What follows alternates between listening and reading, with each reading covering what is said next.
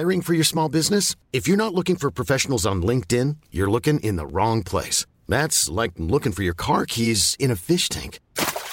LinkedIn helps you hire professionals you can't find anywhere else, even those who aren't actively searching for a new job but might be open to the perfect role. In a given month, over seventy percent of LinkedIn users don't even visit other leading job sites. So start looking in the right place. With LinkedIn, you can hire professionals like a professional. Post your free job on linkedin dot com slash people today. Hey, it's Paige DeSorbo from Giggly Squad. High quality fashion without the price tag. Say hello to Quince. I'm snagging high-end essentials like cozy cashmere sweaters, sleek leather jackets, fine jewelry, and so much more. With Quince being fifty to eighty percent less than similar brands. And they partner with factories that prioritize safe, ethical, and responsible manufacturing. I love that. Luxury quality within reach. Go to quince.com slash style to get free shipping and three sixty-five day returns on your next order. Quince.com slash style.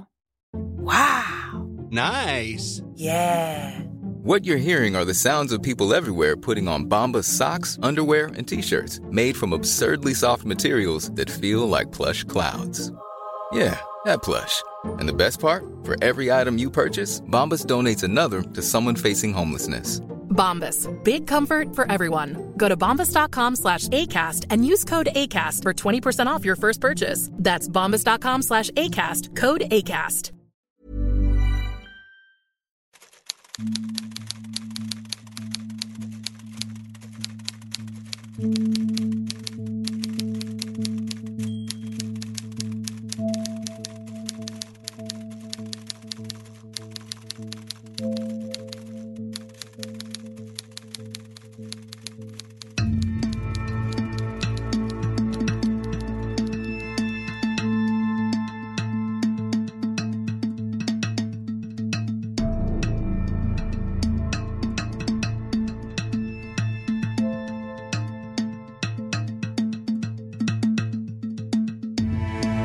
خوش اومدین به بیست و ششمین قسمت پادکست ما.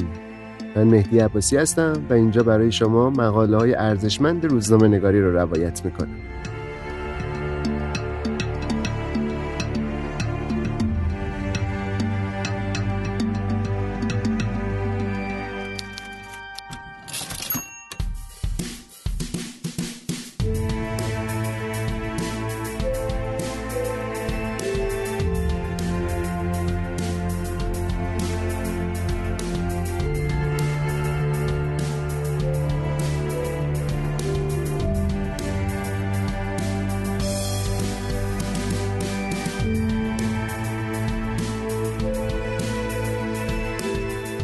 این قسمت اولین اپیزود از فصل سوم پادکسته که تقریباً همزمان شده با سومین سال فعالیتم.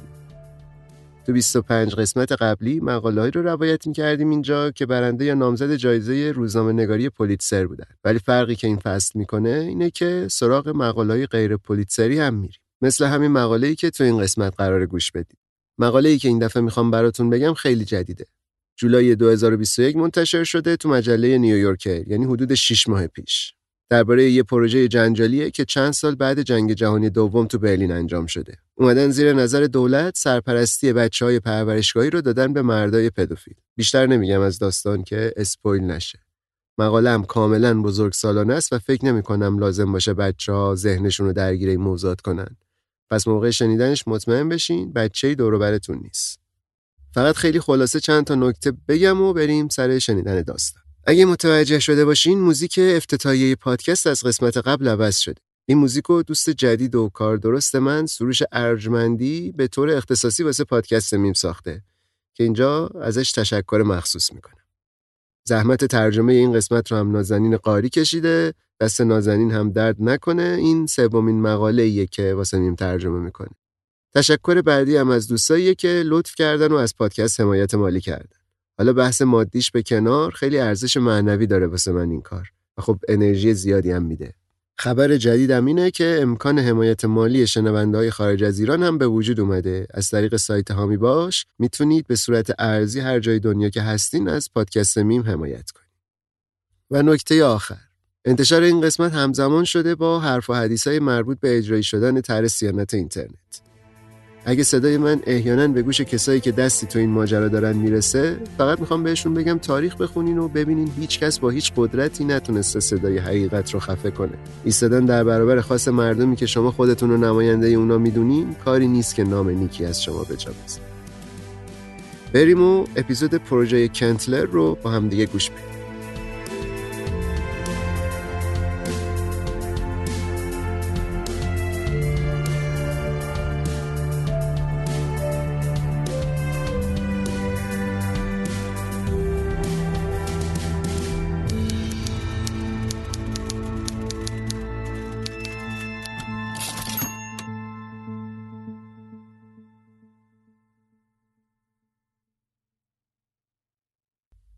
یه روزی تو سال دو هزار و هفده یه جوون سی و چهار ساله آلمانی که اسمش هست مارکو تو روزنامه یه مقاله دید راجع به یه پروژه تحقیقاتی قدیمی که یه پروفسور روانشناس راش انداخته بود.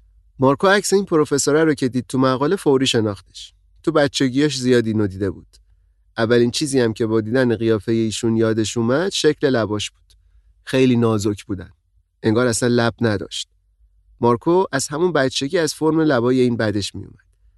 وقتی مقاله رو خون تعجب کرد. دید زیر عکسش نوشتن پروفسور هلموت کنتلر، یکی از تاثیرگذارترین سکسولوژیست‌های آلمان. مقاله درباره نتیجه تحقیقاتی بود که جدیداً روی یکی از پروژه‌های دکتر کنتلر انجام داده بودن. این پروژه معروف بود به آزمایش کنتلر، کنتلر اکسپریمنت. سالهای آخر دهه هشتاد میلادی کنتلر یه پروژه تحقیقاتی را انداخته بود که توش سرپرستی بچه‌های پرورشگاهی رو میدادن به آدمای پدوفیل. پدوفیل به کسایی میگن که تمایل دارن با بچه‌ها رابطه جنسی برقرار کنن. نکته جالب‌تر این بود که پروژه زیر نظر دولت بود. حتی سنای برلین حمایت مالی هم میکرد ازش. مارکو یکی از بچه‌هایی بود که درگیر این پروژه بودن. تو بچگی به فرزندخوندگی گرفته بودنش و پدرخوندش مرتب میبردش پیش کنتلر. خیلی سال از اون روزا گذشته بود. الان دیگه مارکو خودش یه دختر یه ساله داشت. وقتی مقاله رو کامل خوند، عکس‌العمل خاصی نشون نداد. روزنامه رو گذاشت کنار و همون کاریو کرد که هر روز میکرد. هیچ کاری نکردن. نشست جلوی کامپیوتر و زل زد به صفحه مانیتور. قیافه مارکو شبیه بازیگراست. قد بلند داره، صورت کشیده با موهای مشکی پرپشت. تو زندگیش فقط یه بار یادش میاد گریه کرده باشه. میگه اگه کسی جلوی من در حال مردن باشه، طبیعیه که دلم میخواد کمکش کنم، ولی اونجوری نیست که از نظر احساسی روم تأثیری بذاره. یه دیوار دور خودم دارم که احساسات نمیتونن ازش رد شن. مارکو با دوست دخترش زندگی میکنه که آرایشگره، ولی تا حالا هیچ وقت راجع به بچگیاش چیزی بهش نگفته. فعلا بیکاره. یه مدت کوتاهی پستچی بود ولی زیاد نمون سر اون کار، چون هر وقت یکی حرفی میزد که اینو یاد پدرخونده‌اش یا دوران بچگیش مینداخت، حالش بد میشد. ضربان قلبش وای میستاد. دنیا جلوی چشاش سیاه میشد. وقتی میخواست حرف بزنه احساس میکرد صداش مال خودش نیست. پدرخونده‌اش اسمش بود فریتز هینکل. مارکو مقاله رو که تو روزنامه خون تا چند ماه فکرش درگیر بود. گشت شماره نویسندش رو پیدا کرد که یه خانمی بود به اسم ترزا ننتبیش. ایشون کارشناس علوم سیاسی بود و توی مؤسسه‌ای کار میکرد وابسته به دانشگاه گوتینگن آلمان. تماس گرفت با خانم ننتبیش و خودش رو یکی از اون بچه‌های بی‌سرپرستی معرفی کرد که تو آزمایش کنتلر بوده. گفت پدرخونده‌اش هر هفته با کنتلر تلفنی حرف می‌زده. گویا کنتلر که اون موقع یه روانشناس بزرگ بوده و کرسی استادی داشته تو دانشگاه هانوفر، بدون اینکه خود مارکو متوجه باشه نقش مهمی تو تربیتش بازی کرده. خانم ننتیش فکر میکرد پروژه کنتلر دهه هفتاد میلادی تموم شده، ولی مارکو بهش گفت تا سال دو هزار و سه تو خونه پدرش زندگی میکرده، یعنی تا بیست و یک سالگی. شوک شد ننتیش از شنیدن این حرف. مارکو چند بار بهش گفت تو اولین نفری هستی که دارم راجع به این موضوع باش حرف میزنم. اصلا این اولین باره که دارم داستانم رو تعریف میکنم. مارکو وقتی بچه بود فکر میکرد اتفاقایی که داره میفته طبیعیه. با خودش میگفت قانون زندگی همینه دیگه، بکش یا کشته شو. ولی حالا که فهمیده بود تمام این مدت دولت از قضیه خبر داشته، اوضاع فرق میکرد. چند هفته بعد مارکو زنگ زد به یکی از برادرخونده‌هاش. اسمش سوئن بود. اینا سیزده سال با هم تو خونه ی هنکل زندگی میکردن. با اینکه دوستش داشت سوئنو، ولی زیاد نزدیک نبودن با هم. هیچ وقت نشسته بودن درست حسابی حرف بزنن. بهش گفت فهمیده اینا یه بخشی از یه پروژه آزمایشی بودن، ولی سوئن نمیتونست درک کنه دقیقاً چه اتفاقی افتاده. مارکو میگفت بعد این سالا به اتفاقایی که برامون افتاده بود فکر کردن و فراموش کرده بودیم.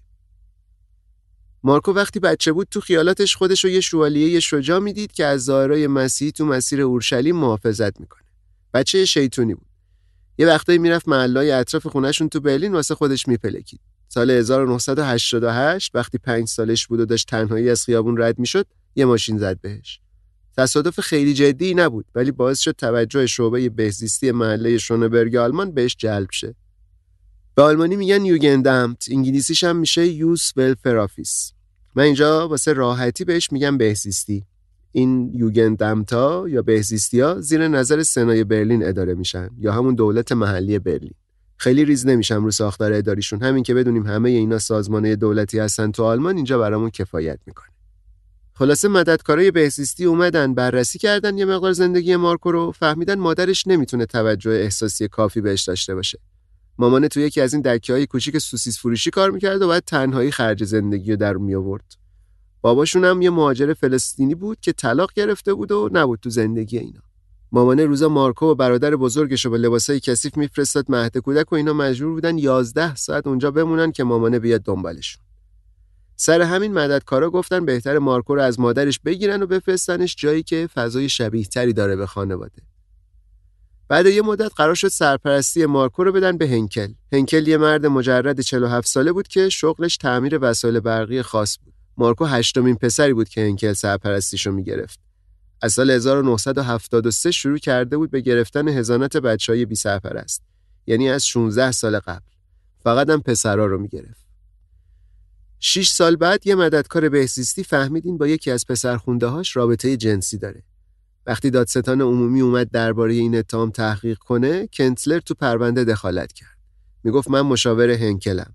هر بار دیگه‌ای هم که به هنکل اتهام تجاوز زدن، کنتلر خودشو مینداخت وسط و طرف هنکل رو میگرفت. کنتلر یه دانشمند مشهور و خوشنام بود. چند تا کتاب مهم چاپ کرده بود درباره آموزش مسائل جنسی و آموزش والدین. همیشه هم پای ثابت مصاحبه‌های روزنامه تلویزیون بود. روزنامه دید سایت بهش میگفت مهمترین شخصیت آلمانی در حوزه آموزش‌های جنسی. کنتلر یه نظر کارشناسی نوشت واسه دادگاه با سربرگ رسمی دانشگاه. توش گفت هنکل رو از طریق یه پروژه پژوهشی میشناسه. تعریف کرد از مهارت‌های پدرانه هنکل. گفت اون مددکاری که این اتهام‌ها رو بهش زده به حریم خصوصی خانوادگیش تجاوز کرده. از پیش خودش برداشته برداشتای آبکی و اشتباه ارائه داده. بعد این نامه تحقیقات جنایی دیگه ادامه پیدا نکرد.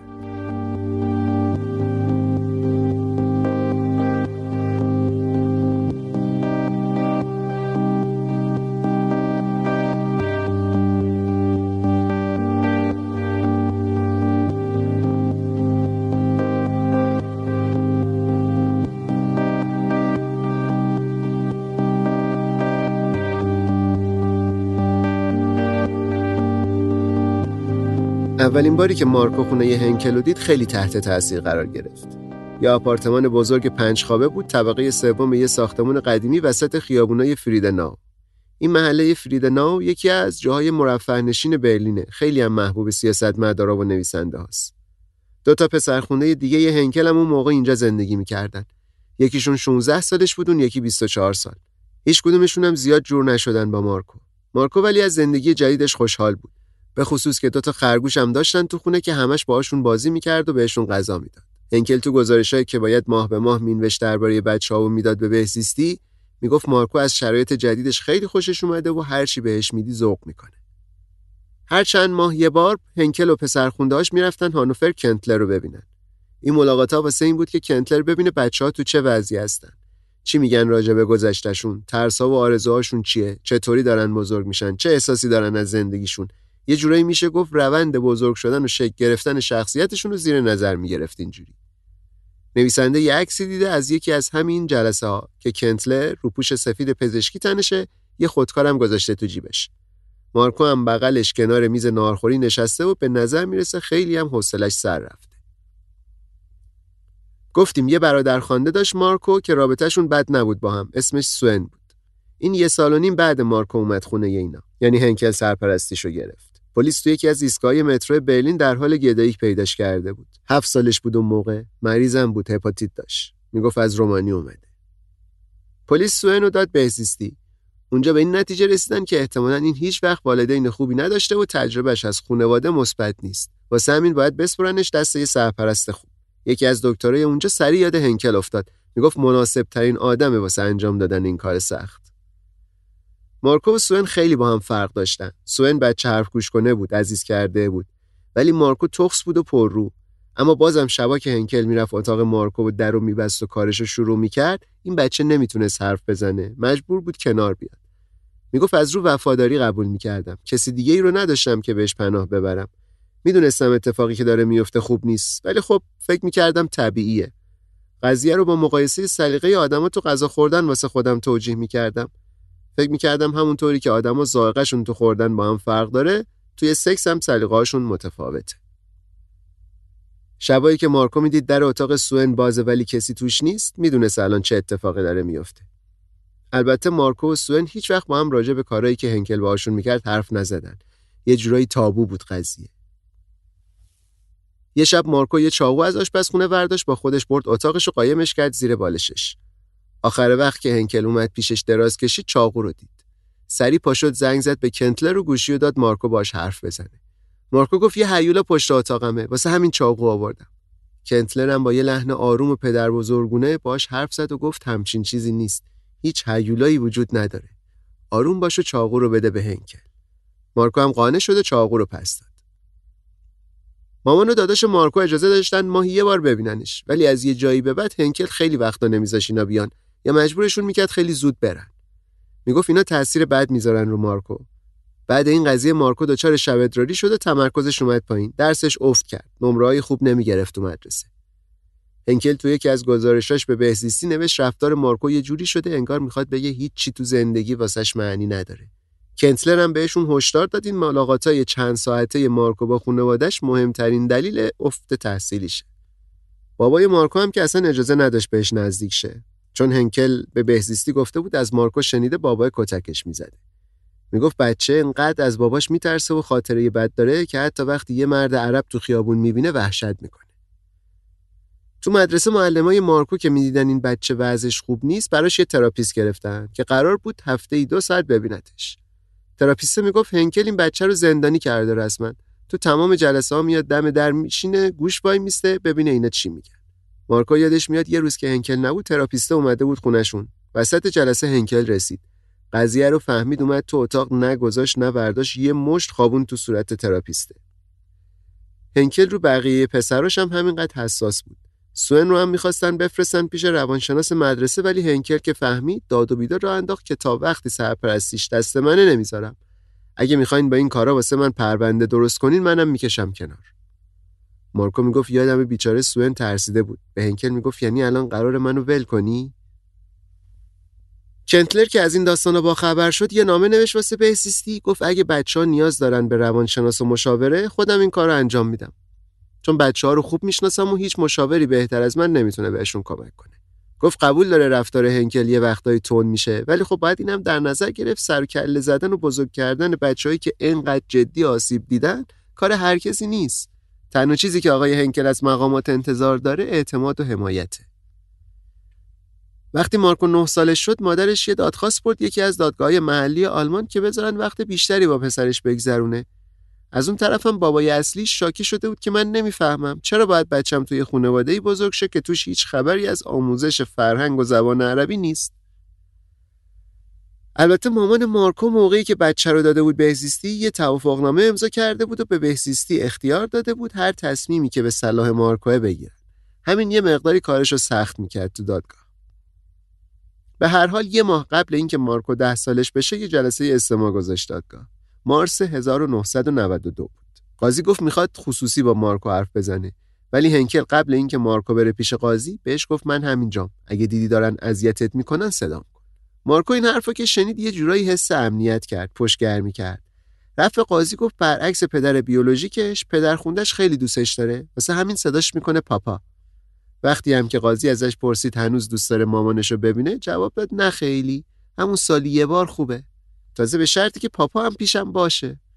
میگفت همیشه از پدر بیولوژیکش میترسیده، ولی الان که با پاپاست دیگه ترسی نداره.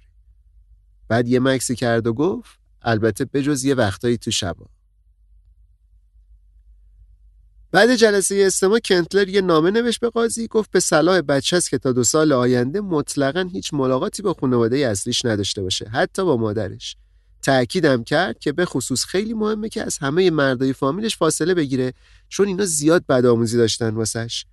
میگفت وقتی مارکو درباره پدرش حرف میزنه به هم میریزه. حتی با اینکه هیچ وقت بابای مارکو رو ندیده بود، میگفت یه آدم مستبد و اذیت‌کن و مردسالاره. با داداش پانزده ساله مارکو هم خوب نبود، چون داداش یه مقدار گنده بود از نظر ظاهری. میگفت ممکنه واسه مارکو تبدیل شه به یه الگوی بد در زمینه قدرت و اقتدار طلب.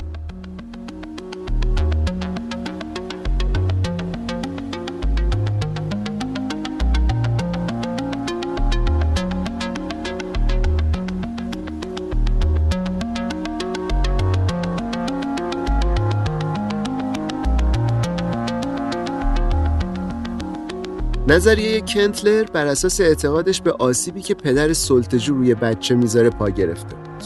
کلاً تجربه‌های شخصیش خیلی تأثیر داشت رو نظریاتش. یه خاطره از بچگیش تعریف کرده یه جا، میگه یه روز با پدرش رفتن پیاده‌روی تو جنگل و کنتلر همش میدویده که از باباش عقب نمونه. میگه اون روز فقط یه آرزو داشتم، این که بابام دستمو بگیره و ولم نکنه. ولی پدر کنتلر خیلی سختگیر بود تو تربیت بچه‌هاش. زمان جنگ جهانی اول ستوان ارتش آلمان بود. پدر مادر کنتلر تو مباحث تربیتی بچه‌ها دنبال روی آموزش‌های یه پزشک و استاد دانشگاه مشهور بودن به اسم موریتس شریبر. خیلی‌ها ایشونو پدر معنوی نازیسم میدونن. تو دیدگاه شریبر هدف اصلی روش‌های پرورش کودک این بود که یه نژاد قوی ساخته شه که مردمش خالی از هر نوع ترس و کاهلی و آسیب‌پذیری باشن. میگفت تمام امیال بچه‌ها باید سرکوب بشه، احساساتشون باید در نطفه خفه شه. شریبر یه دستگاهی اختراع کرده بود که بچه‌ها رو بهش میبستن تا بدنشون فرم بگیره، قوز نکنن، اسکلت بندیشون خراب نشه. شبیه آتل بود، آتل گردن و ستون فقرات و شونه. اگه کنتلر کار اشتباهی میکرد، باباش میترسوندش که یه دونه از این دستگاه میخره و میبندتش بهش. اگه بدون اجازه حرف میزد، باباش مشتشو میکوبید رو میز و سرش داد میزد که هر وقت پدر حرف میزنه بچه‌ها باید ساکت باشن. شب نهم به دهم نوامبر هزار و نهصد و سی و هشت حزب نازی به خونه‌ها و مغازه‌های یهودی‌ها تو چند تا شهر آلمان و اتریش حمله کرد. این اولین حمله سازمان یافته به یهودی‌ها بود. یعنی جنگ علنی نازی‌ها با یهودی‌ها از این شب شروع شد که بهش میگن کریستالناخت. به فارسی شب بلورین یا شب شیشه‌های شکسته هم میگن. دلیل این که این اسمو گذاشتن روش این بود که فردای اون روز همه خیابونا پر شیشه شکسته بود. شیشه‌های ساختمونایی که تخریب کرده بودن شب قبل همه شهر رو پوشونده بود. اون موقع کنتلر ده سالش بود و با خانواده‌اش دوسلدورف زندگی میکردن. تو یکی از کتاباش نوشته نصف شب با صدای شکستن شیشه از خواب پریدم. از اتاقم اومدم بیرون، دیدم پدرم با لباس خواب زنگ زده به پلیس و پشت تلفن داد میزنه یه نفر به زور اومده تو ساختمون ما. ولی یکم که گذشت و مکالمش ادامه پیدا کرد، صداش آروم و آرومتر شد. آخرش هم خیلی محجوبانه تلفن رو قطع کرد. رو کرد به مادرم که پیشش وایساده بود و بهش گفت اومدن دنبال یهودیا. یکم بعد زنگ در خونمون خورد. یه خانواده یهودی که همسایه بالاییمون بودن ایستاده بودن پشت در. پدر و مادر و سه تا بچه‌هاشون. آپارتمانشون خراب شده بود. می‌خواستن اگه میشه شب پیش ما بمونن.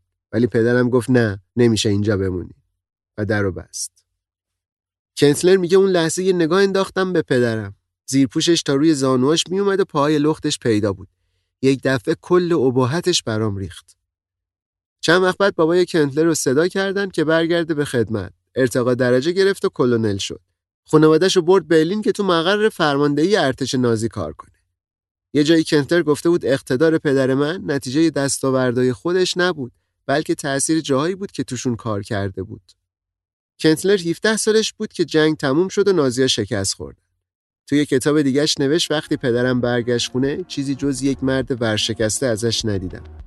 دیگه هیچ وقت به حرفش گوش ندادم و از اون روز به بعد احساس تنهایی شدیدی کردم.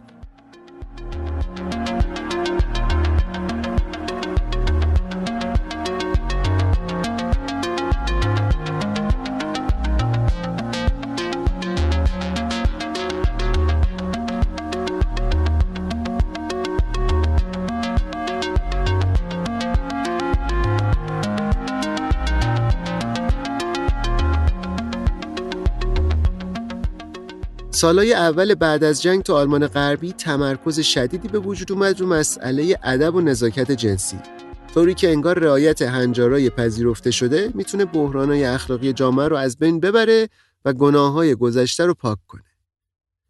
مثلا حقوق باروری زنها خیلی محدود شد.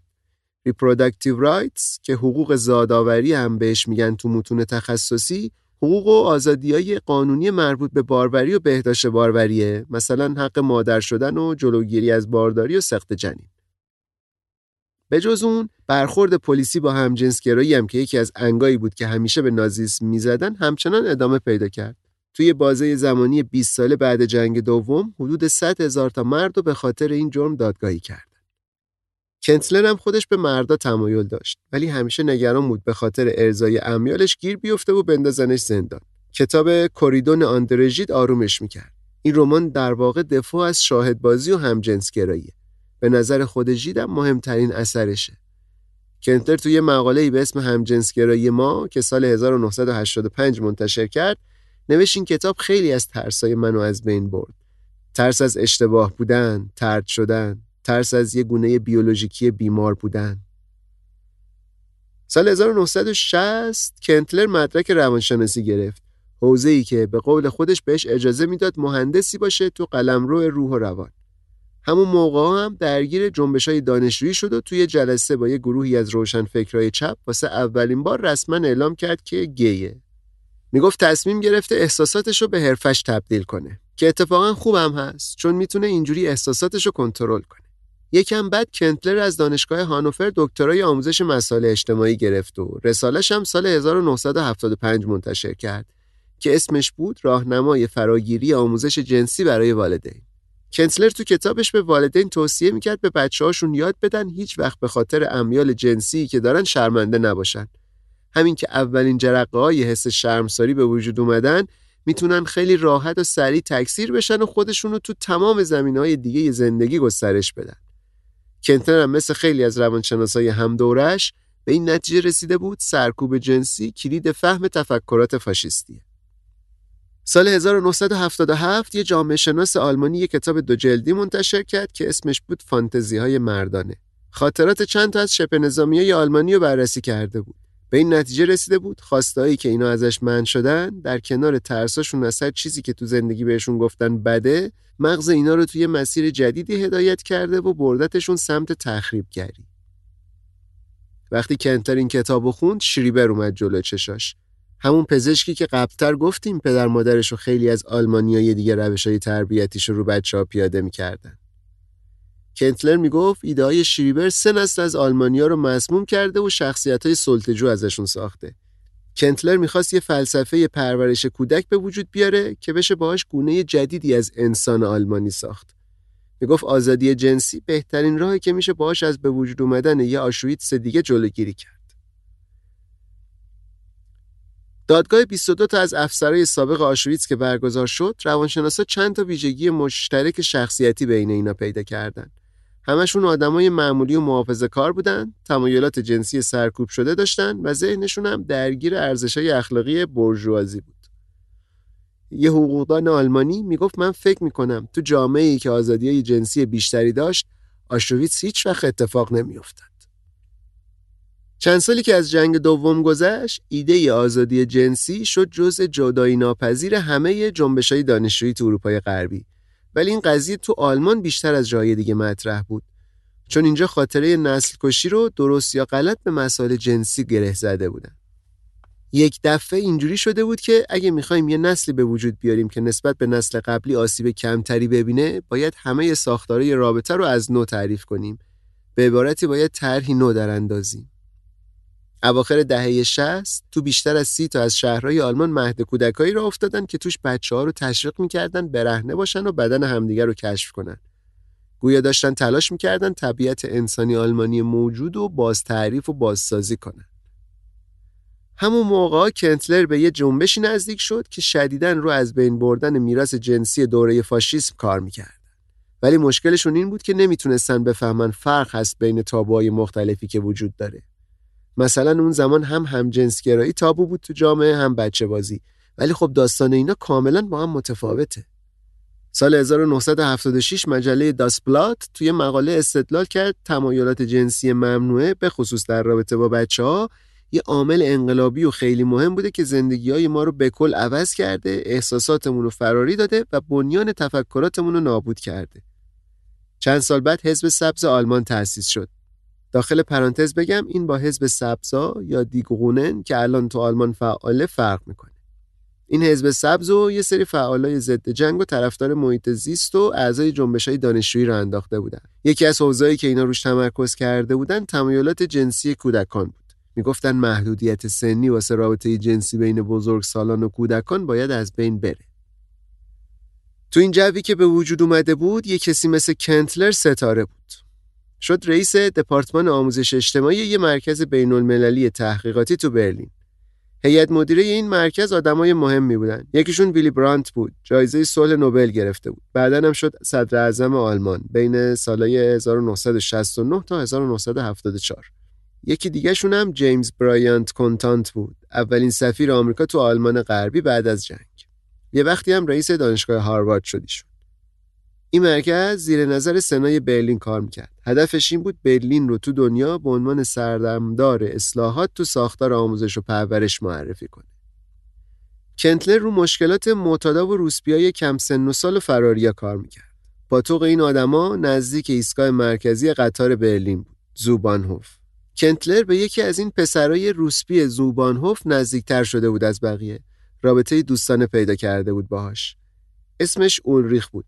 سیزده سالش بود و جزء پرطرفدارترین روسپیای زوبانهوف بود.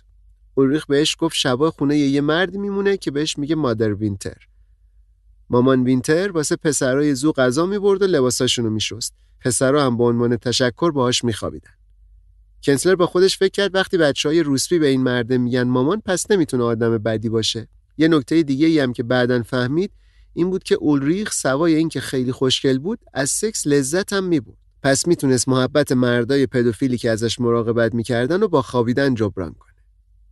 کنتلر از این توافقی که اولریخ و مردای پدوفیل با هم کرده بودن ایده گرفت و فکر کرد میشه همین مدل رابطه رو فرموله کرد و شکل یه طرح ملی در آورد تو کل کشور اجراش کرد. رفت دنبال ایدهش و تونست موافقت مقامای دولتی تو سنای برلین رو هم بگیره واسه اجرای طرحش. چند تا مرد پدوفیل دیگر رو هم که اون اطراف زندگی می‌کردن پیدا کرد و کمکشون کرد بچه‌های بی‌سرپرست رو به صورت قانونی به فرزندی بگیرن. اون زمان سنای برلین دنبال این بود که راه‌های جدیدی واسه حل مشکلات جامعه پیدا کنه. اینا می‌خواستن برلین رو به عنوان پایگاه مدافع آزادی و حقوق بشر به دنیا معرفی کنن. به خاطر همین با طرح کنتلر موافقت کردن. سال هزار و نهصد و هشتاد و یک پارلمان آلمان کنتلر رو دعوت کرد بیاد به عنوان کارشناس در مورد ضرورت قانونی شدن همجنسگرایی سخنرانی کنه. البته سیزده سال طول کشید که قانونی شه. سال هزار و نهصد و نود و چهار از همجنسگرایی جرمزدایی شد تو آلمان. ولی کنتلر اون روز تو پارلمان به جای صحبت درباره همجنسگرایی بیشتر از پروژه خودش گفت. در مورد مردای مجرد پدوفیلی گفت که بچهای بی‌سرپرست رو بهشون سپرده و اینکه این پروژه فرصتی بهش داده تا رابطه اینا با پسر بچه‌ها رو تحلیل کنه. بچه‌هایی که بیشتر هم از طبقه‌های پایین جامعه هستن و خیلیاشون حتی سواد خوندن و نوشتن هم ندارن. گفت واسه پدرخونده‌ها و بچه‌ها جلسات مشاوره هم گذاشتن و کمکشون میکنن با مشکلاتی که دارن کنار بیان. به نظر کنتلر تنها دلیلی که این پدرخونده‌ها بچهای مشکل دار رو تحمل میکنن و باهاشون کنار میان اینه که عاشقشون هستن.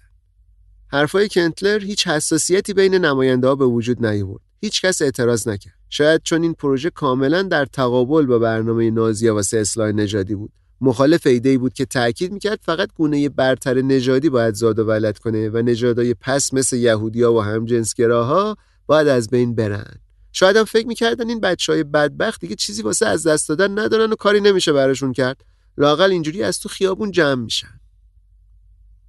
تو دهه‌های شصت و هفتاد میلادی سیاستمدارا یک مرتبه علاقه خاصی به طبقه‌های پایین جامعه پیدا کرده بودن، ولی مشکل اینجا بود که درکی از این طبقه نداشتن. ظرفیتشون واسه فهم شخصیت و مشکلات اینا محدود بود. دقیقاً معلوم نیست پروژه کنتلر چطوری از طرف مقامات تایید شد. اسناد دولتی مرتبط با این پروژه‌ها، مخصوصاً اینکه کنتلر چطوری اون مردای پدوفیل واسه سرپرستی بچه‌ها پیدا می‌کرد، یا گم شدن یا از بین رفتن. یه بار که کنتلر علنی در مورد برنامه صحبت کرد، فقط درباره سه تا از مردایی که بچه‌ها رو به سرپرستی گرفته بودن توضیح داد. ولی تو سال دو هزار و بیست استادای دانشگاه هیلدسهایم که از طرف سنای برلین مأمور بودن در مورد پروژه تحقیق کنن، گزارش دادن سنای وقت تعداد زیادی از این پرورشگاه‌ها و خونه‌های اشتراکی تو آلمان غربی داشته که پدوفیلا و پسر بچه‌ها توش زندگی می‌کردن. بدون اینکه اسمی از کسی ببرن، گفته بودن بعضی از این پدوفیلا آدمای بانفوذی بودن، مقامای ممتاز دولتی بودن که انقدر قدرت داشتن که تونستن تاییدیه سازمان‌های مسئول رو بگیرن. بقیه مقامات هم اگه دخالت مستقیم تو این ماجرا نداشتن یا حتی اگه مخالف این برنامه بودن، ولی به هر حال باش کنار اومدن و چیزی نگفتن، چون اون موقع سیاست اصلاح نظام آموزشی خیلی پرطرفدار بود و مد بود از این مدل برنامه‌های مثلا علمی و پژوهشی حمایت شه.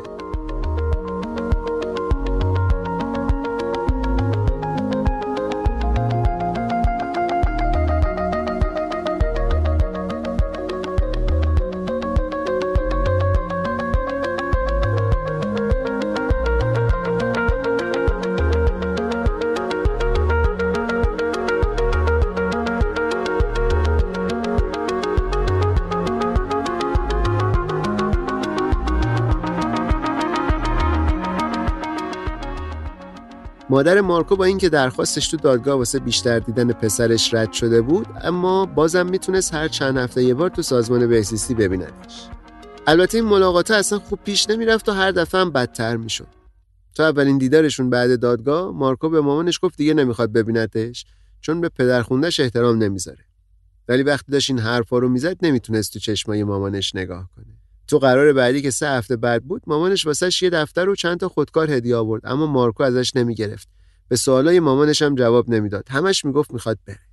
فردای اون روز هنکل با بهزیستی تماس گرفت و گفت مارکو دلش نمیخواد دیگه مادرشو ببینه. منم باش موافقم و از این تصمیمش حمایت میکنم. یک سال و نیم بعد پدر مارکو به بهزیستی خبر داد داره میره سوریه زندگی کنه و میخواد پسرشو واسه آخرین بار ببینه و ازش خداحافظی کنه. اما هیچ جوابی به درخواستش ندادن.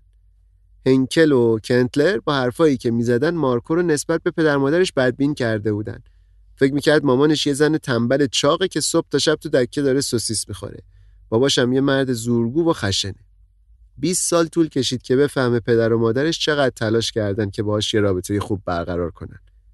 بعضی شبا که مارکو کنار هنکل و سوئن میشه شام بخوره، حس میکرد وسط یه مش آدم غریب است. حتی یه بار پرسید شما کی هستین؟ هنکل سری جواب داد ما خانوادتی، منم پدرت هستم. وقتی مارکو یازده سالش بود، هنکل سرپرستی یه پسر دیگر رو گرفت و آوردش خونه. اسم پسر مارسل کرامر بود و شش ماه کوچیک‌تر از مارکو بود. ریزه میزه بود با دندونای کج و کوله و یه چال رو لپش. همیشه هم یه خنده قشنگ رو لباش بود. مارسل به خاطر یه بیماری مادرزادی از گردن به پایین فلج بود. نمیتونست راه بره یا حرف بزنه. حتی نمیتونست تنهایی غذا بخوره. مارکو و سوئن ازش مراقبت میکردن. با قاشق بهش غذا میدادن و ترشحات ریه‌شو تمیز میکردن. وقتی میرفتن ویلای هنکل تو محله براندنبرگ غرب برلین، مارکو مارسل رو سوار تاپ میکرد و ساعت‌ها اولش میداد. مارسل اولین کسی بود که مارکو واقعا دوستش داشت. مارکو تو مدرسه هم تنها بود. دوست نزدیکی نداشت. هنکل تشویقش میکرد بد رفتاری کنه اونجا. با همکلاسیاش دعوا را بندازه. صندلیای کلاس رو پرت کنه و موقعی که معلم‌ها دارن درس میدن حرف بزنه. اگه این کارا رو میکرد بهش بازیای جدید کامپیوتری جایزه میداد. مارکو انقدر شربازی کرد و سر کلاس نرفت و تکلیفاشو انجام نداد که مجبور شد هفت بار مدرسه عوض کنه. آخرش هم بیخیال درس و مشق شد. بعدها فهمید همه اینا نقشه هنکل بود.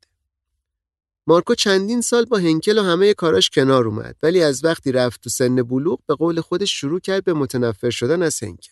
روزی یه ساعت ورزش میکرد و وزنه میزد تا بدنش قوی شه و بتونه از خودش دفاع کنه. یه شب وقتی هنکل رفت پیشش که کارای همیشگیشو باش بکنه، مارکو خیلی خشن پسش زد. هنکل حسابی جا خورد ولی چیزی نگفت و رفت. از اون شب دیگه نمیرفت با مارکو بخوابه، ولی اذیتش میکرد. مثلا شبا در آشپزخونه رو قفل میکرد که نتونه چیزی بخوره و گشنه بمونه. گاهی کتکش هم میزد. مارکو به نویسنده میگه هنکل منو نمیزد، بلکه هیولای درونمو که جلوش وایساده بود میزد. Many of us have those stubborn pounds that seem impossible to lose, no matter how good we eat or how hard we work out. My solution is PlushCare. PlushCare is a leading telehealth provider with doctors who are there for you day and night to partner with you in your weight loss journey. They can prescribe F D A-approved weight loss medications like Wegovy and Zepbound for those who qualify. Plus, they accept most insurance plans. To get started, visit plushcare.com slash weight loss. That's plushcare.com slash weight loss. Hiring for your small business? If you're not looking for professionals on LinkedIn, you're looking in the wrong place. That's like looking for your car keys in a fish tank. LinkedIn helps you hire professionals you can't find anywhere else, even those who aren't actively searching for a new job but might be open to the perfect role. In a given month, over seventy percent of LinkedIn users don't even visit other leading job sites. So start looking in the right place. With LinkedIn, you can hire professionals like a professional. Post your free job on linkedin.com slash people today. وقتی مارکو هجده ساله شد از لحاظ قانونی آزاد بود که از اون خونه بره، ولی این کارو نکرد. میگه توضیحش سخته، ولی هیچ وقت طوری بزرگ نشده بودم که احساس کنم میتونم خودم زندگیمو مدیریت کنم و مستقل باشم. تو این سالا هیچ چی یادم نداده بودن، مغزم خالی بود. نمیدونستم باید چی کار کنم. یه روز مارسل یه آنفولانزای سخت گرفت و حالش خیلی بد شد. نفسش در نمیاد. تو این سالها مارکو هر شب چند بار مارسل رو چک میکرد مطمئن شد تنفسش مشکلی نداشته باشه. اون شب حال مارسل انقدر بد شده بود که مارکو از نگرانی نتونست بره اتاق خودش و همونجا پیشش بود. انکل معمولاً وقتی بچه‌ها مریض میشدن نمیبردشون دکتر. اون شبم انقدر طولش داد و دکتر صدا نکرد که مارسل بیچاره طاقت نیاورد و از دنیا رفت. مارکو میگه این اتفاق جلوی روم افتاد. زل زده بودم تو چشاش وقتی که مرد. تو بایگانی سازمان بهزیستی اطلاعات زیادی در مورد علت مرگ مارسل نیست. فقط یه گواهی فوت مختصری هست که میگه هنکل تو سپتامبر دو هزار و یک با سازمان تماس گرفته و خبر داده که مارسل با اینکه هیچ علامتی از عفونت نداشته، خیلی غیر منتظره ایست قلبی کرده. تازه از اسناد بهزیستی میگه هنکل که اون موقع شصت سالش بوده، بلافاصله بعد این ماجرا درخواست داده واسه سرپرستی یه پسر دیگه.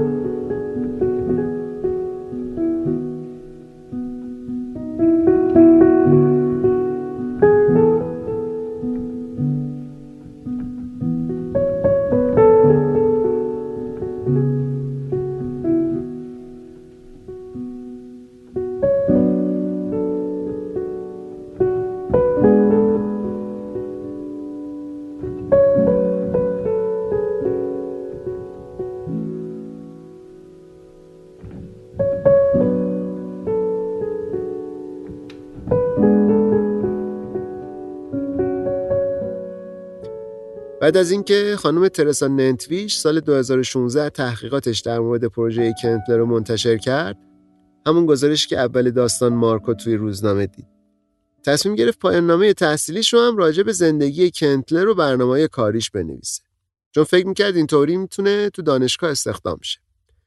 البته کار سختی بود چون سند و مدرک زیادی واسه تحقیقاتش نداشت. اسناد رسمی یا از بین رفته بودن یا محرمانه بودن یا درست و حسابی بایگانی نشده بودن. واسه همین پیدا کردن اطلاعات مستند واقعا سخت بود. خود کنتلر هم تو سال دو هزار و هشت مرده بود. دوستاش هم حاضر نبودن حرف بزنن. فقط بعضیاشون میگفتن خیلی آدم خوبی بوده و کار اشتباهی نکرده. نویسنده میگه تابستون دو هزار و بیست وقتی واسه اولین بار با خانم ننتویش حرف زد، ایشون به نظرش یه شخصیت علمی روشمند و دقیق اومد. ولی با این حال نتونسته بود تو دانشگاه استخدام شه. به قول خودش معلوم بود آینده ای تو محیط آکادمیک نداره، چون موضوعاتی که سراغشون رفته و گزارشایی که نوشته در واقع یه جورایی انتقاد از فضای آکادمیک بوده. الان ننتویش به جای دانشگاه تو سازمان حفاظت از قانون اساسی کار میکنه. یه سازمان امنیتی وابسته به دولته که کارش شناسایی تهدیدات ضد دموکراسیه. میگفت من کارشناس مسائل سیاسیم، پولیتیکال ساینتیست. هر کسی که میدیدم میپرسید آخه کجای این داستان سیاسیه. ننتویش البته تحقیقاتش رو درباره کنتلر کاملتر کرد و نتیجه کارش رو توی یک کتاب چاپ کرد به اسم سکس، شهوت و زندگی. تو کتاب افشا کرد کنتلر خودش سه تا پسرخونده داشته و چند تا دیگر رو هم حضانتشون رو گرفته، ولی در رابطه با این بچه‌ها پروتکلایی که سنای برلین باشون موافقت کرده بود و اجرا نکرده، ورژن شخصی خودش رو اعمال کرده، تو خیلی از مواردم گزارش‌های دقیق نداده به مقام‌های بالادستی. تو نوشتن این کتاب یه خانم روانشناس و استاد دانشگاهی به اسم کارین دزیره هم با ننتویش همکاری کرد. ایشون یه زمانی از دوستای کنتلر بود، حتی بهش مدیون بود چون کنتلر کمکش کرده بود اولین بار تو دانشگاه تدریس کنه.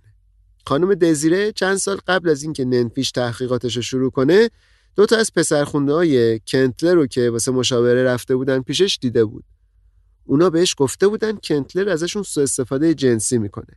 خانم دزیره ولی سر رفاقتی که با کنتلر داشت نخواست تو این قضیه دخالت کنه، واسه همین بچه‌ها رو فرستاد پیش همکاراش. خودش قبول نکرد مشاوره‌شون.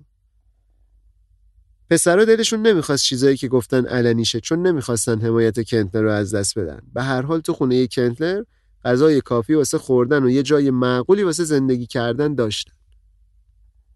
به نظر میرسید آزمایش‌های کنتلر روی این ایده بنا شده که بعضی از بچه‌ها اصولاً درجه دو هن، سطح پایین‌تری دارن، انقدر سختی کشیدن که هر محبت کوچیکی روشون تأثیر میذاره و باعث میشه با همه چی کنار بیان و اعتراضی نکنن. خانم دزیره، همین همکار و دوست سابق کنتلر، میگه در نهایت که قضیه واسه من روشن شد به این نتیجه رسیدم رفتاره کنتلر هیچ توجیه علمی و اخلاقی نداشته و رابطه‌مو باهاش قطع کردم. گفتیم پیشتر که کنتلر پروژه‌اشو توی مرکز بین‌المللی تحقیقات جنسی انجام میداد. اون موقع‌ها رئیس این مرکز دوست بیست ساله کنتلر بود. ایشون درباره پروژه کنتلر میگه من واقعاً به کنتلر اعتماد داشتم. خوشحال بودم که پروژه کمک کرده یه عده پسر بچه بیچاره که خانواده درست درمون و بچگی خوبی نداشتن دارن از آوارگی خلاص میشن و سرپرست پیدا میکنن. خیالم راحت بود کسی مثل کنتلر مسئول این کاره، تازه داره زیر نظر سنای برلین هم کار میکنه.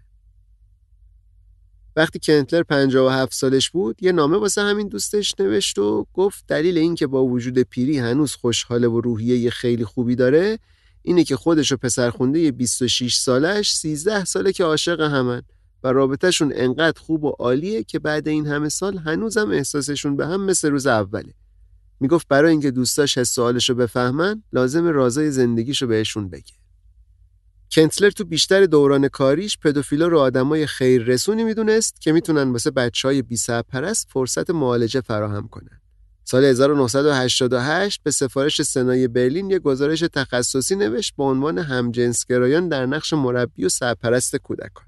اونجا توضیح داد رابطه جنسی این افراد با بچه‌هایی که به سرپرستی میگیرن تا زمانی که اجباری نباشه مشکلی ایجاد نمیکنه. آسیبی به بچه‌ها نمیزنه. تازه میتونه تأثیر مثبت هم روشون بذاره، به خصوص اگه این رابطه تبدیل به عشق بشه. ولی سال هزار و نهصد و نود و یک یه اتفاقی افتاد که باعث شد تو عقایدش تجدید نظر کنه. کوچکترین پسر خوندش خودکشی کرد و مرد. همون پسری که گفته بود سیزده سال عاشق همن. بعد این قضیه کنتلر مقاله مشهور سردرگمی زبانی رو خوند از یه روانشناس مجارستانی به اسم ساندور فرنسی. ایشون از شاگردای فروید بود. این مقاله خیلی مهمه تو دنیای روانکاوی. سال هزار و نهصد و سی و سه نوشته شده و درباره لحن و برداشت متفاوت آدمای بالغ و بچه‌ها در مورد عشق و تمایلات جنسیه. چکیدش اینه که رابطه جنسی یه فرد بزرگسال با بچه‌ها همیشه و در هر شرایطی یه رابطه غیر متقارن و نامناسب و تخریبگره. در واقع سوء استفاده از بچه‌هاست و به شدت بهشون آسیب میزنه. هر نوع علاقه افراطی و غیر معمول که با محبتی که بچه‌ها میخوان و انتظارشو دارن متفاوت باشه تأثیر مخربی رو سلامت روانیشون میذاره. باعث میشه باورشون به عشق و دوست داشتن رو از دست بدن. شخصیت بچه‌ها به اندازه‌ای قوی نیست که بتونن به چیزی که دوست ندارن اعتراض کنن. پس خودشونو مجبور میکنن عین یه ربات کارایی رو که برخلاف میلشونه انجام بدن. تو این شرایط اینا دیگه توجهی به نیازها و خواستهای خودشون نمی‌کنن و کم کم تبدیل میشن به آدمای عصبی و پرخاشگر. کنتلر سال هزار و نهصد و نود و دو با یه تاریخدان آلمانی مصاحبه کرد و گفت خیلی به خاطر پسرخوندش ناراحته و کاش مقاله فرنسی رو زودتر خونده بود. البته زیر بار نرفت که از پسرخوندش سوء استفاده جنسی می‌کرده. گفت مادر خونی پسر تو بچگی اذیتش کرده. همین باعث خودکشیش شده. میگفت من همیشه و از نزدیک درگیر این مسائل بودم و تا حدی هم مقصر هستم. افسوس میخورد تا قبل مقاله فرنسی چیزی درباره لطمه‌ای که آزار جنسی به بچه‌ها میزنه نخونده بوده و نمیدونسته چطوری باید به پسرخوندش کمک کنه. نمیدونست بچه‌ای که داره با تجربه تلخ آزار جنسی کنار میاد شخصیت دوگانه‌ای داره. از یه طرف فکر میکنه بیگناهه، از طرف دیگه خودش هم سرزنش میکنه و مقصر میدونه. و به خاطر این احساسات متضاد اعتماد به نفسش به شدت آسیب می‌بینه. میگفت من خیلی احمق بودم که این چیزا رو ندیدم. از اواخر دهه نود میلادی کنتلر ارتباطش رو با هنکل و پسرخونده‌هاش قطع کرد و خودش رو کشید کنار. دیگه تو تربیتشون دخالت نمی‌کرد. توی مصاحبه سال هزار و نهصد و نود و نه که احتمالاً آخرین موضع‌گیری علنیش درباره تمایلات جنسی به کودکانه، گفت پدوفیلیا یه انحراف جنسیه و امکان نداره یه بزرگسال و یه کودک بتونن یه رابطه جنسی درست و منطقی داشته باشن، چون تعریف این رابطه و نحوه اجراش کاملاً دست آدم بزرگساله و کودک هیچ نقشی توش نداره.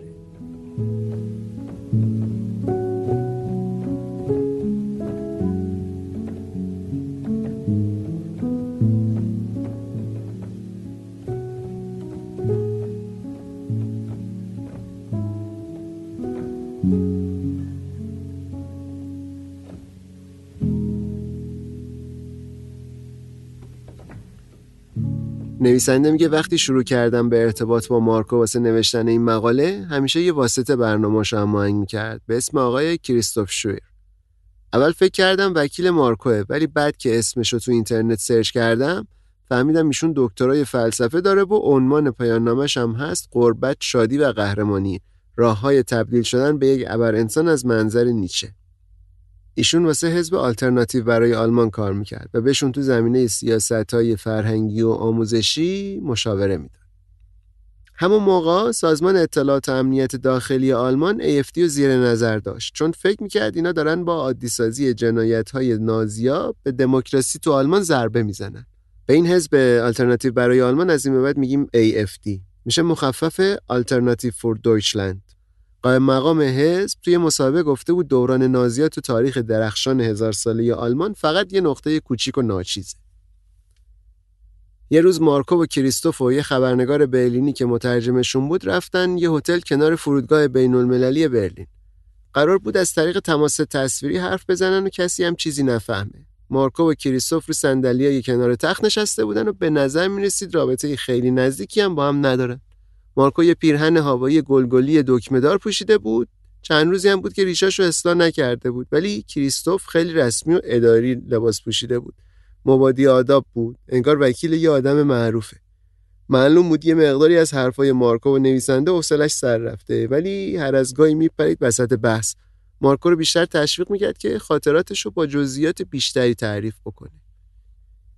یه جایی وسط حرفاشون کریستوف گفت اولین باری که قیافه هنکلو دیده، پدرخونده مارکو با خودش فکر کرده چه دهن عجیبی داره. بلافاصله مارکو تاییدش کرد، گفت آره، اونم انگار اصلا لب نداشت، مثل کنتلر. کریستوف لباشو به هم فشار داد، جوری که فقط یه خط باریک بین لب بالا و پایینش معلوم بود. میخواست نشون بده لبای اینا چه شکلیه. مارکو گفت میدونی کسایی که لب ندارن چه جور آدمایی هستن؟ همشون خودخواه و بدجنسن. از من بشن.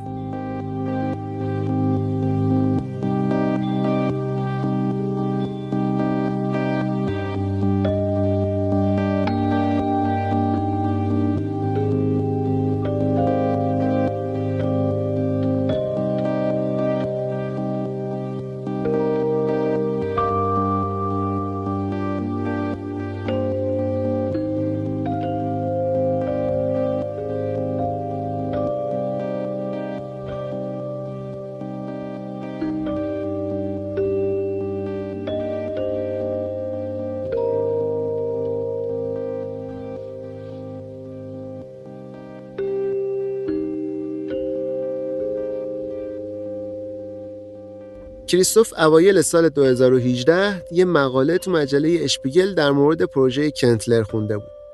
مقاله میگفت مارکو بعد اینکه راجع به پروژه فهمید، به سنای برلین نامه نوشت و ازشون خواست راجع به پروژه توضیح بدن، ولی هیچ جوابی نگرفت. بعد خوندن مقاله کریستوف مارکو رو پیدا کرد و گفت ای اف دی میتونه بهش کمک کنه. ولی مارکو جواب داد نمیخواد، چون به کمک احتیاج داره قاطی مسائل سیاسیشه.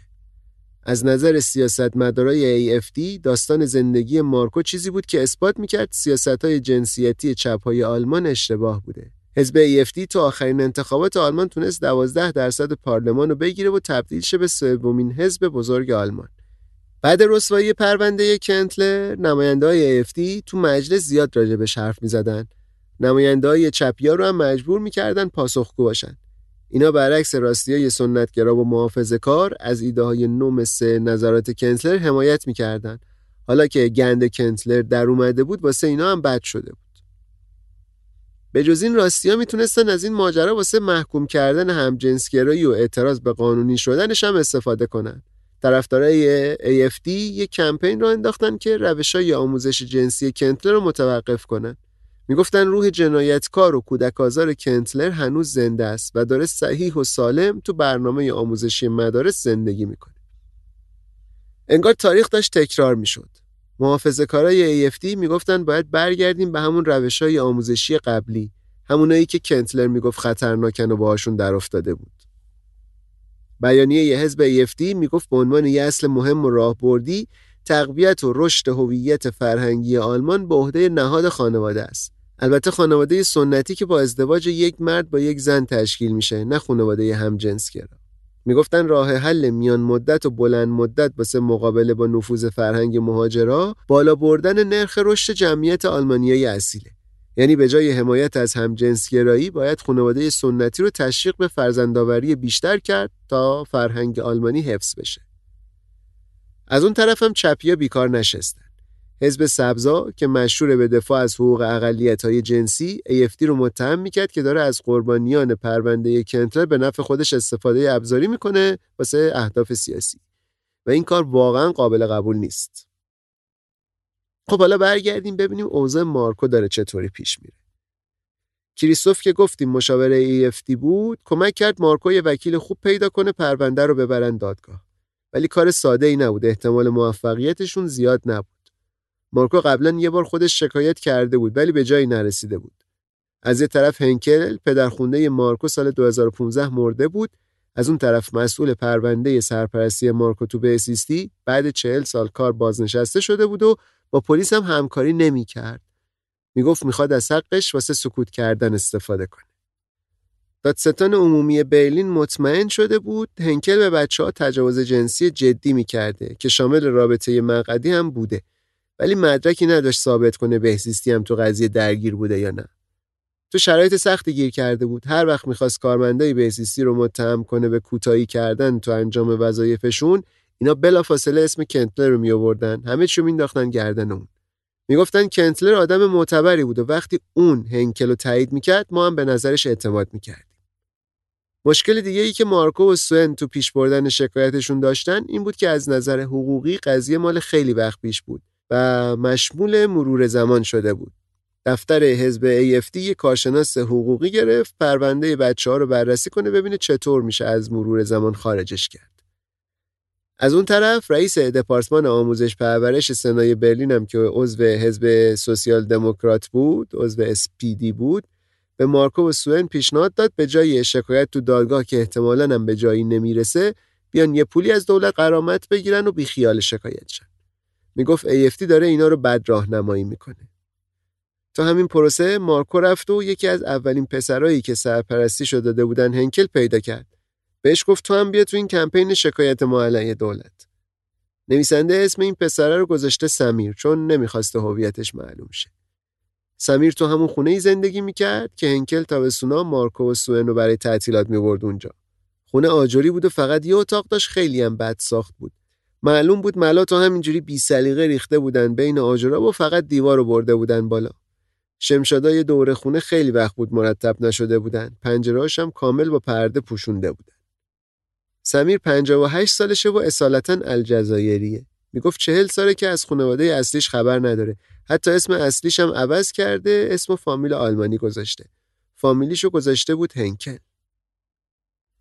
سمیر از خاطرات اون موقعش میگفت که سال هزار و نهصد و هفتاد و نه وقتی پانزده سالش بوده، بهسیستی یه بار در مورد رابطه این و هنکل تحقیق کرده. ماجرا این بوده که یه بار سمیر رو برای مشاوره فرستادن پیش روانشناس. روانشناسه ازش یه تست شخصیت شناسی گرفت. بهش گفت یه نقاشی از خودت بکش. سمیر خودشو شکل یک درخت میوه تو فصل زمستون کشید، ولی درخته هیچ ریشه‌ای تو زمین نداشت. روانشناسه با هنکل هم جلسه گذاشت و متوجه شد خیلی آدم عصبانیه و داره به خودش فشار میاره که خشمشو کنترل کنه. روانشناس تو گزارشش نوشت شنکل میخواد از طریق پسرخونده‌هاش کمبودایی رو که تو گذشته‌اش داشته جبران کنه. ولی در نهایت سمیر راضی نشد بیاد با مارکو و سوئن از سنای برلین شکایت کنه. البته بعدتر از دادستانی برلین چند تا مأمور رفتن سراغش که به عنوان شاهد پرونده باش حرف بزنن. مأمورا میگفتن خونش خیلی کثیف بوده، قشنگ عین آشغالدونی. آب لوله کشی و برق نداشته. هر جا که می‌خواستی پاتو بذاری اول باید راهتو از بین آشغالا باز می‌کردی. فقط یه گوشه از خونه تمیز و مرتب بود. انگار جای خیلی مهم. سمیر گلدونی رو که خاکستر هنکل توش بود با چند تا شاخه گل تازه گذاشته بود اونجا.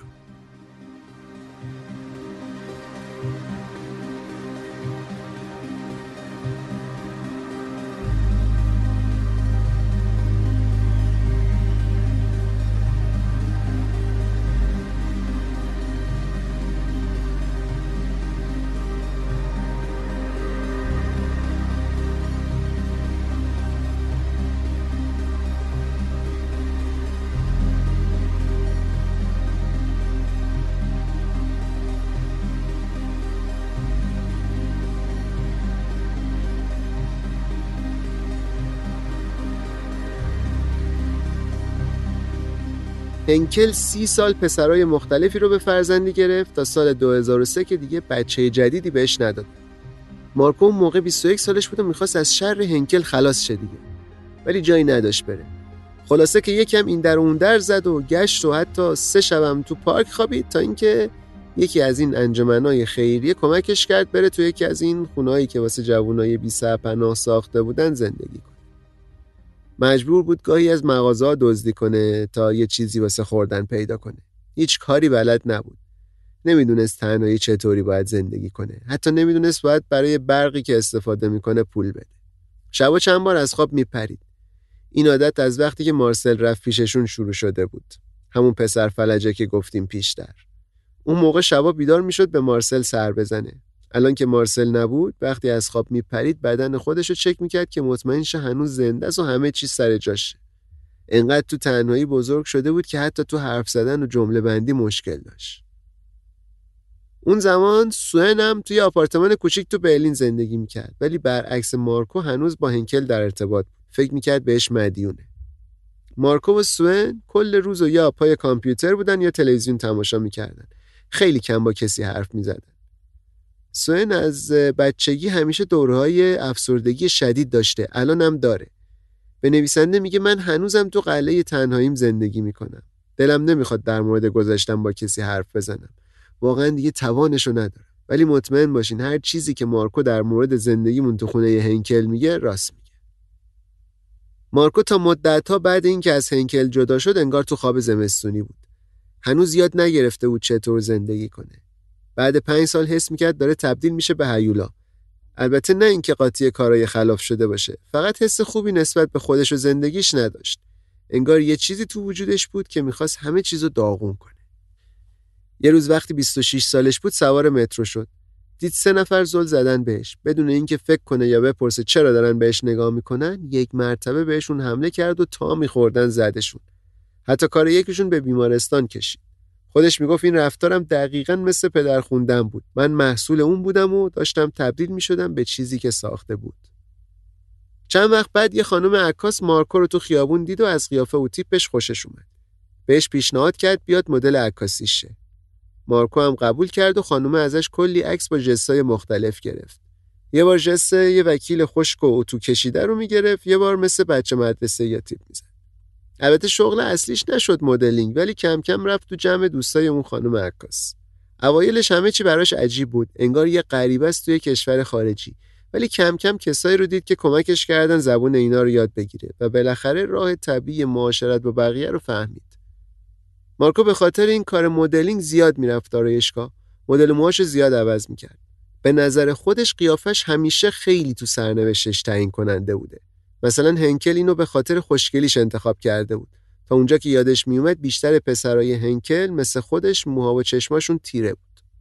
دختر آرایشگری هم که اون روز موهاشو کوتاه کرد عاشق همین موها و چشمای تیره و صورت خوشگلش شد. یه دختر شیطون و خوش اخلاق که بهش میگیم اما. مارکو همیشه در مورد اما به شوخی میگفت بعضی از دخترها از آدمای داغون و بیخودی مثل من خوششون میاد. اولش مارکو مقاومت میکرد که وارد رابطه شه، ولی کم کم فهمید چقدر دختر خوب و با احساسی این اما و واقعا دوستش داره. فکر میکرد تو زندگی هر آدم فقط یه نفره که حاضر برات هر کاری بکنه و الان دیگه مطمئن بود اون یه نفر تو زندگی خودش اماست. وقتی نویسنده رفته بود پیش مارکو و اما واسه مصاحبه، اینا توی محله نوساز حومه برلین زندگی میکردن. دو تا بچه‌م داشتن. میگه وقتی رسیدم خونشون، بچه‌ها و اما تو حیاط بازی میکردن. مارکو هم تو خونه موزیک مخصوص مدیتیشن گوش میکرد و از بزرگترین ماگی که تو عمرم دیده بودم آب میخورد. حس میکردم با اینکه بچگی سختی داشته، ولی الان میانسالی شادی داره. خوشحال به نظر میرسه، روحیش خوبه. با غرور راجع به بچه‌هاش حرف میزد. خاطرات بزرگ شدن هر کدومشونم با کلی آب و تاب تعریف میکرد. اونقدر مهمون نواز و مهربون بود که وقتی حرفامون تموم شد بهم گفت اگه بخوام اما میتونه موهامو کوتاه کنه. البته قبلش کلی عذرخواهی کرد و گفت موهات همینجوریش هم خیلی قشنگه ها. چند روز قبل اینکه نویسنده بره خونشون، سنای برلین اعلام کرده بود اون کمیته تحقیق و تفحصی که مسئول بررسی پرونده کنتلر تو برلین بود، میخواد تو شهرهای دیگه ی آلمان هم تحقیق کنه که ببینه آیا بازم بچه‌هایی بودن که سرپرستیشون رو داده باشن به مردای پدوفیل یا نه. رئیس دپارتمان آموزش و پرورش سنای برلین هم از مارکو و سوئن عذرخواهی کرد و قرار شد از طرف سنا به هر کدومشون پنجاه هزار یورو خسارت بدن. غرامتایی که دولت آلمان واسه جبران خسارت پرداخت میکنه خیلی کمتر از آمریکاست، ولی همین رقمی هم که به اینا پیشنهاد دادن به نسبت آلمان واقعا خوب بود. کریستوف همون مشاور حزب ای اف دی ولی همچنان به مارکو و سوئن اصرار میکرد که پیشنهاد دولت رو قبول نکنن و شکایتشون رو پس نگیرن. ولی مارکو نمیفهمید اصرارش برای چیه، چون اینا به چیزی که میخواستن رسیده بودن. دیگه فایده ای نداشت بیشتر از این به دولت فشار بیارن. ولی کریستوف باز اصرار میکرد که نباید با دولت توافق کنن. مارکو کم کم بهش مشکوک شد، چون واقعا به جز عذرخواهی رسمی و پولی که قرار بود بهشون بدن انتظار دیگه ای از دولت نداشت. حس کرد کریستوف میخواد از اینا واسه اهداف حزبی استفاده کنه. گفتیم دیگه دلش نمیخواست قاطی مسائل سیاسی و کمپینای انتخاباتی حزبای مختلف بشه. به هر حال رفت شکایتشو پس گرفت و پیشنهاد دولت رو قبول کرد. البته خود کریستوف حرفای مارکو رو تکذیب میکنه، میگه فقط میخواسته کمکش کنه، اونم نه از طرف حزب، از طرف خودش. کلی هم برنامه جدید داشته که به نفع مارکو بوده، ولی خب خودش نخواسته.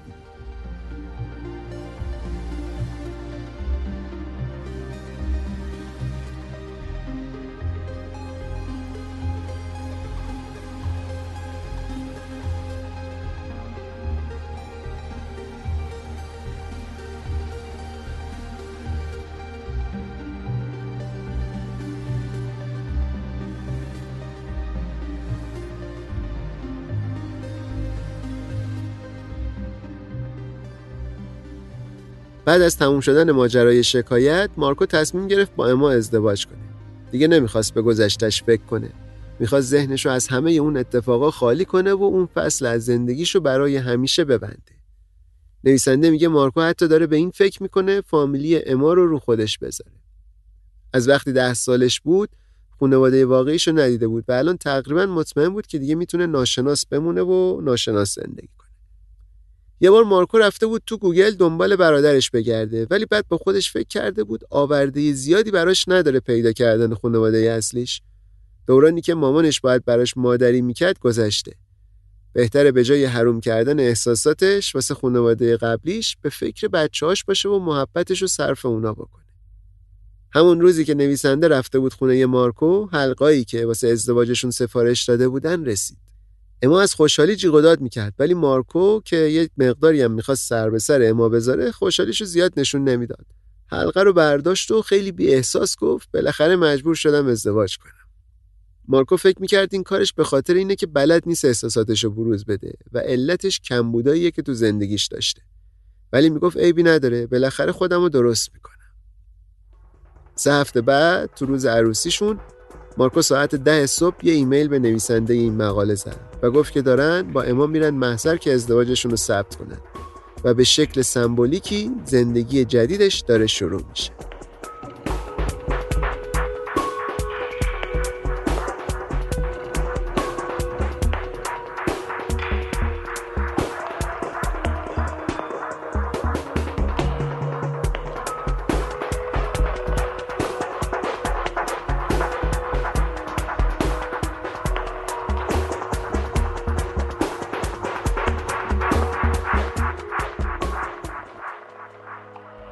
مارکو بعد از اینکه از خونه هنکل رفت به جز دو دفعه دیگه هیچ تماسی باهاش نداشت. دفعه اول وقتی بود که بیست و چهار پنج سالش بود. اونم هنکل بهش زنگ زد. انگار زوال عقل پیدا کرده بود چون ازش پرسید یادت مونده به خرگوشا غذا بدی؟ دفعه دومم سال دو هزار و پانزده بود. اون موقع اما بچه اولشون حامله بود. مارکو شنیده بود هنکل به خاطر سرطان تو بیمارستان بستریه و داره میمیره. واسه همین رفت بیمارستان. در اتاقشو باز کرد و دید رو تخت دراز کشیده و داره از درد ناله میکنه. ریشاش عین جادوگرا بلند شده بود. چشمش که به مارکو افتاد محو تماشاش شد. ولی مارکو فقط چند ثانیه بهش نگاه کرد و مطمئن شد بالاخره داره میمیره. بدون اینکه باهاش حرفی بزنه رفت بیرون و در اتاقش هم بست. وقتی برگشت خونه صدای رادیوی آشپزخونه رو شنید ولی یادش نمیومد که روشنش کرده باشه. یه آهنگی داشت پخش میشد و خواننده مرتب میگفت متاسفم متاسفم. مارکو فکر کرد این هنکله که داره از طریق این آهنگ باهاش حرف میزنه. به قول خودش یکم زده بود به سرش. حس میکرد روح هنکل افتاده دنبالش و داره سعی میکنه ازش عذرخواهی کنه. فردای اون روز هنکل مرد. مارکو یه حال عجیبی شد. یه غمی بود که تو همه وجودش گسترده شده بود. اونقدر عمیق بود که بعد این همه سال واسه اولین بار به خاطر مرگ مارسل گریه کرد. همون برادر خونده فلجش. دوباره یادش افتاده بود. شبی که مارسل مرد، مارکو تا یه ساعت بعد مرگش کنارش تو تخت خوابیده بود. انگار این طوری می‌خواست واسش مراسم ختم بگیره. بعد چند تا از موهای فر مارسل رو کند تا یه یادگاری ازش داشته باشه. مارکو هیچ وقت نتونسته بود درست و حسابی واسه برادرش عزاداری کنه. به این چیزا که فکر می‌کرد یک مرتبه جواب معمایی که هیچ وقت نتونسته بود حل کنه رو پیدا کرد. اینکه چرا وقتی هجده سالش شد با اینکه میتونست از خونه ی هنکل بره بازم اونجا موند. جوابش مارسل بود. مارکو از طریق مارسل به این خانواده وصل شده بود و نمیتونست به همین راحتی ولشون کنه و بره. چند هفته بعد مرگ هنکل مارکو کم کم از فکر این که روح هنکل دنبالشه اومد بیرون. آروم آروم احساس آزادی میکرد. انگیزش واسه ادامه زندگی بیشتر میشد. اولین بار بود که حس میکرد زندگی میلیون‌ها فرصت مختلف براش داره و اون هر کسی که میخواد میتونه بشه. یه صدایی از درونش بهش میگفت مجبور نیست جوری زندگی کنه که هنکل یادش داده. میتونه هر طور که خودش دوست داره به زندگیش ادامه بده.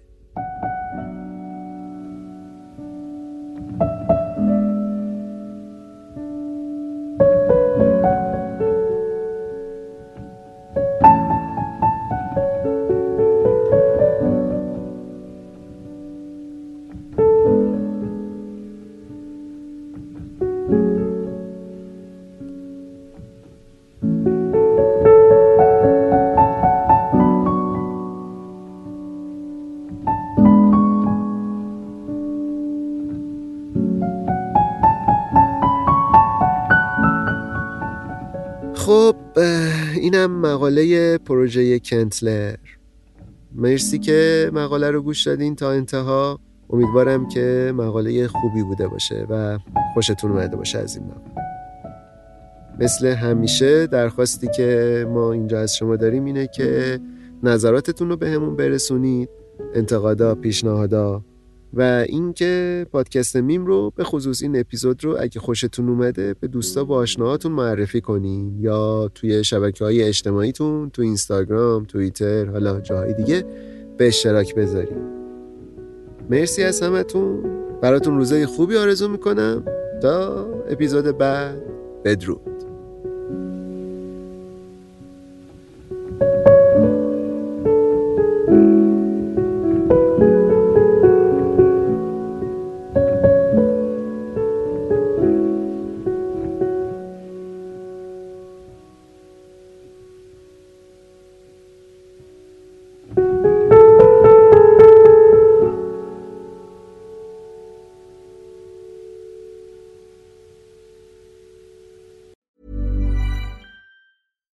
deserves the best, and there's no better place to shop for Mother's Day than Whole Foods Market. They're your destination for unbeatable savings, from premium gifts to show-stopping flowers and irresistible desserts. Start by saving thirty-three percent with Prime on all body care and candles. Then get a fifteen-stem bunch of tulips for just nine ninety-nine each with Prime. Round out Mom's menu with festive rosé, irresistible berry chantilly cake, and more special treats. Come celebrate Mother's Day at Whole Foods Market. Hey, it's Danny Pellegrino from Everything Iconic.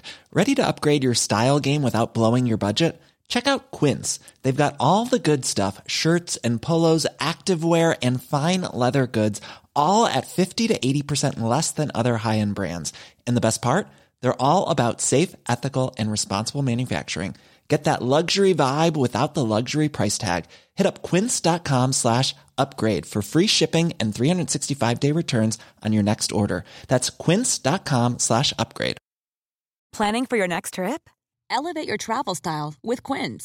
Quince has all the jet-setting essentials you'll want for your next getaway, like European linen, premium luggage options, buttery soft Italian leather bags, and so much more. And is all priced at fifty to eighty percent less than similar brands. Plus, Quince only works with factories that use safe and ethical manufacturing practices. Pack your bags with high-quality essentials you'll be wearing for vacations to come with Quince. Go to quince.com slash pack for free shipping and three sixty-five day returns.